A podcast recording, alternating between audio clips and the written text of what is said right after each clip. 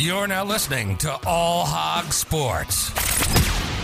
Covering all Arkansas Razorback sports, such as football, basketball, baseball, and much more. Now, here's your host for today's show, Sam Stimson. The final position preview before we preview special teams tomorrow on Tuesday and then preview the Rice game on Wednesday. So, kicking it off with these safeties. Starting off, you got strong safety Jalen Catalon. He lays the boom when he hits. He's going to give you 100% energy, probably more than that, and never lay off the motor. Returning all SEC first teamer according to AP, and then second team according to the coaches. He's a AP All American second team preseason, the first since Ragnow. It's been a long time for the Razorbacks. He had nine starts at strong safety last season, 99 tackles three interceptions, four pass breakups, and then a very good number in pass coverage, too. An incredible freshman season was really put together by Catalon, raising his name to be one of the top safeties across America, one of the top freshmen. And like I said, he's a quick athlete and he's going to lay the boom and get the tackle no matter what. He his motor sets him apart from other athletes because even though he's a little bit undersized at 5'10, 200, he doesn't play like that. He kind of plays like Morgan. He's going to give it 150% every single minute that he's out on the field and be good in coverage, be good tackling, be good in situations where he's playing zone defense. It doesn't matter. He's always playing well. You never have to worry about the side of the field that Catalon is on. And he's also a leader as captain. If you watch him in the backfield, he's setting guys up, and he did that as a redshirt freshman last year. Now, Joe Foucha, he had eight starts at free slash boundary safety last year, 60 tackles, a very strong performance in the Mississippi State game when he picked off KJ Costello twice in that game. He runs about a 4.5 40 yard dash. He's 5'11, 205. I think a lot of people are sleeping on Foucha just because you got Catalon on the other side. This is probably one of the top safety duos in the conference between Foucha and Catalon. I've seen Foucha pop up on some draft boards for the NFL just based off of his good coverage grades, his good defense grades, and something that I really expect him to pick up better this year is just football IQ you know, making the right reads, making the right tackles, better in coverage. I think he'll do a lot of that.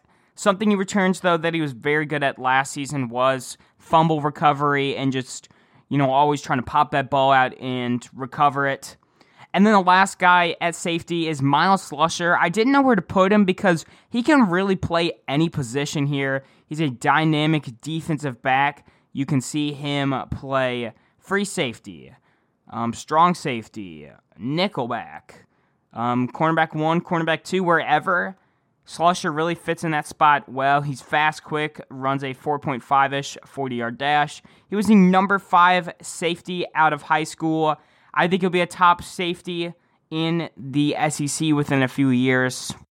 Now at Nickelback, you got Greg Brooks Jr. This is pretty much a given. Greg Brooks Jr. also may be returning kicks, and I'll talk about that in tomorrow's episode. But Greg Brooks is a fantastic nickelback. Um, he picked off KJ Costello in the game a while back. He's very solid in really every single coverage. He has high grades week in and week out. Behind Brooks, there you got Malik Chavis. But then for the rest of the backup safeties, you got Simeon Blair, and Jaden Johnson. Jaden Johnson is a freshman I'm really high on. I wouldn't be surprised if he got some snaps in the Rice game and kind of worked into that safety depth early on this season. Now, the final position I'm previewing is cornerbacks. I just talked about nickelbacks and safety. So the last position in the secondary would be the corner. At corner one, you have Montaric Brown, and he's heads and tails above the rest of the competition. There's really no one else like him on the roster. He runs a 4 5. He dealt with some injuries last season. Um, if he wasn't injured, I think he would have put up better numbers and probably would have got drafted. Um, he's gotten bigger and faster, according to Coach Carter, the defensive backs coach.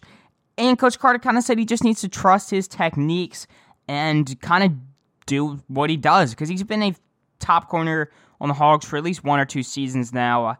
And there's not a lot of shine on him because the ball doesn't come his way that much. And that's a good thing. Obviously, you want a top corner who doesn't have to see that many targets because he's locking up the guy. I think if Montaric Brown was on a team like Georgia, um, or either top 10 teams, he'd be raved about in like NFL draft previews. He's disciplined. He's 6'0, 190, eight starts last season. I do see Montaric Brown being the CB1 and limiting other top SEC wide receivers this year like he's done in the past. Now, quarterback two is when things get interesting. LaDarrius Bishop, who's actually cousins with Montaric Brown, started the last game at cornerback against Alabama. He took over Hudson Clark, and I'll get to Clark here in a second. Lots of special teams reps for Ladarius there. He was highly graded in 233 snaps on defense. He struggled in 2019 when he started three games at corner, but he's got a much better technique. He's using his 6.0 frame and his 4.35. Yeah, you heard that right.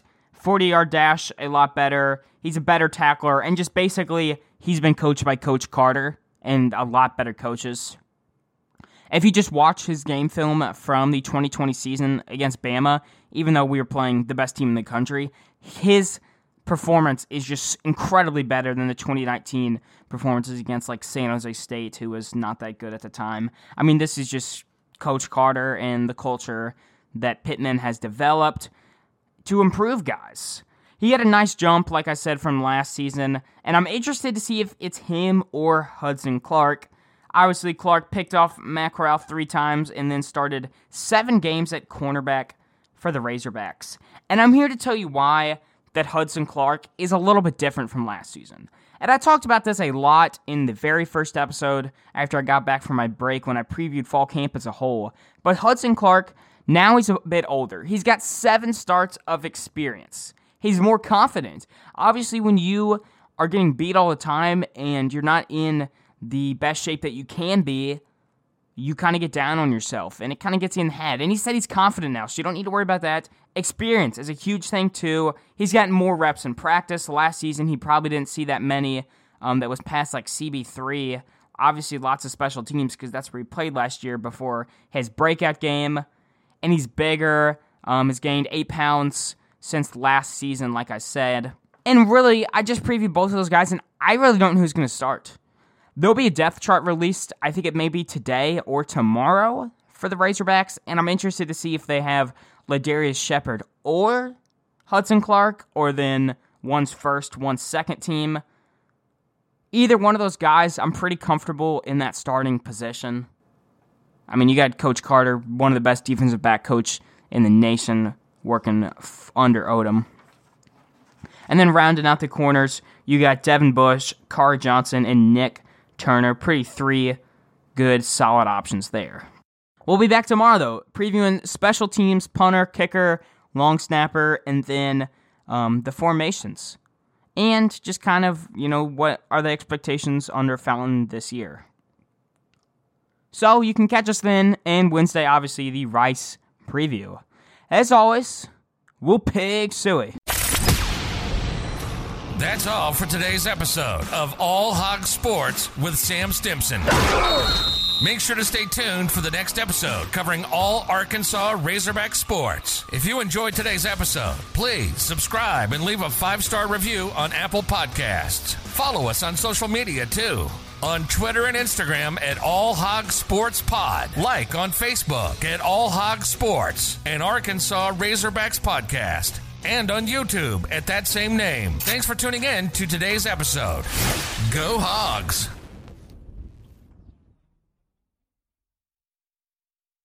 Say goodbye to your credit card rewards. Greedy corporate mega stores, led by Walmart and Target, are pushing for a law in Congress to take away your hard earned cash back and travel points to line their pockets. The Durbin Marshall credit card bill would enact harmful credit card routing mandates that would end credit card rewards as we know it. If you love your credit card rewards, tell your lawmakers hands off my rewards. Tell them to oppose the Durbin Marshall credit card bill. Say goodbye to your credit card rewards. Greedy corporate mega stores, led by Walmart and Target, are pushing for a law in Congress to take away your hard earned cash back and travel points to line their pockets. The Durbin Marshall credit card bill would enact harmful credit card routing mandates that would end credit card rewards as we know it. If you love your credit card rewards, tell your lawmakers hands off my rewards. Tell them to oppose the Durbin Marshall credit card bill.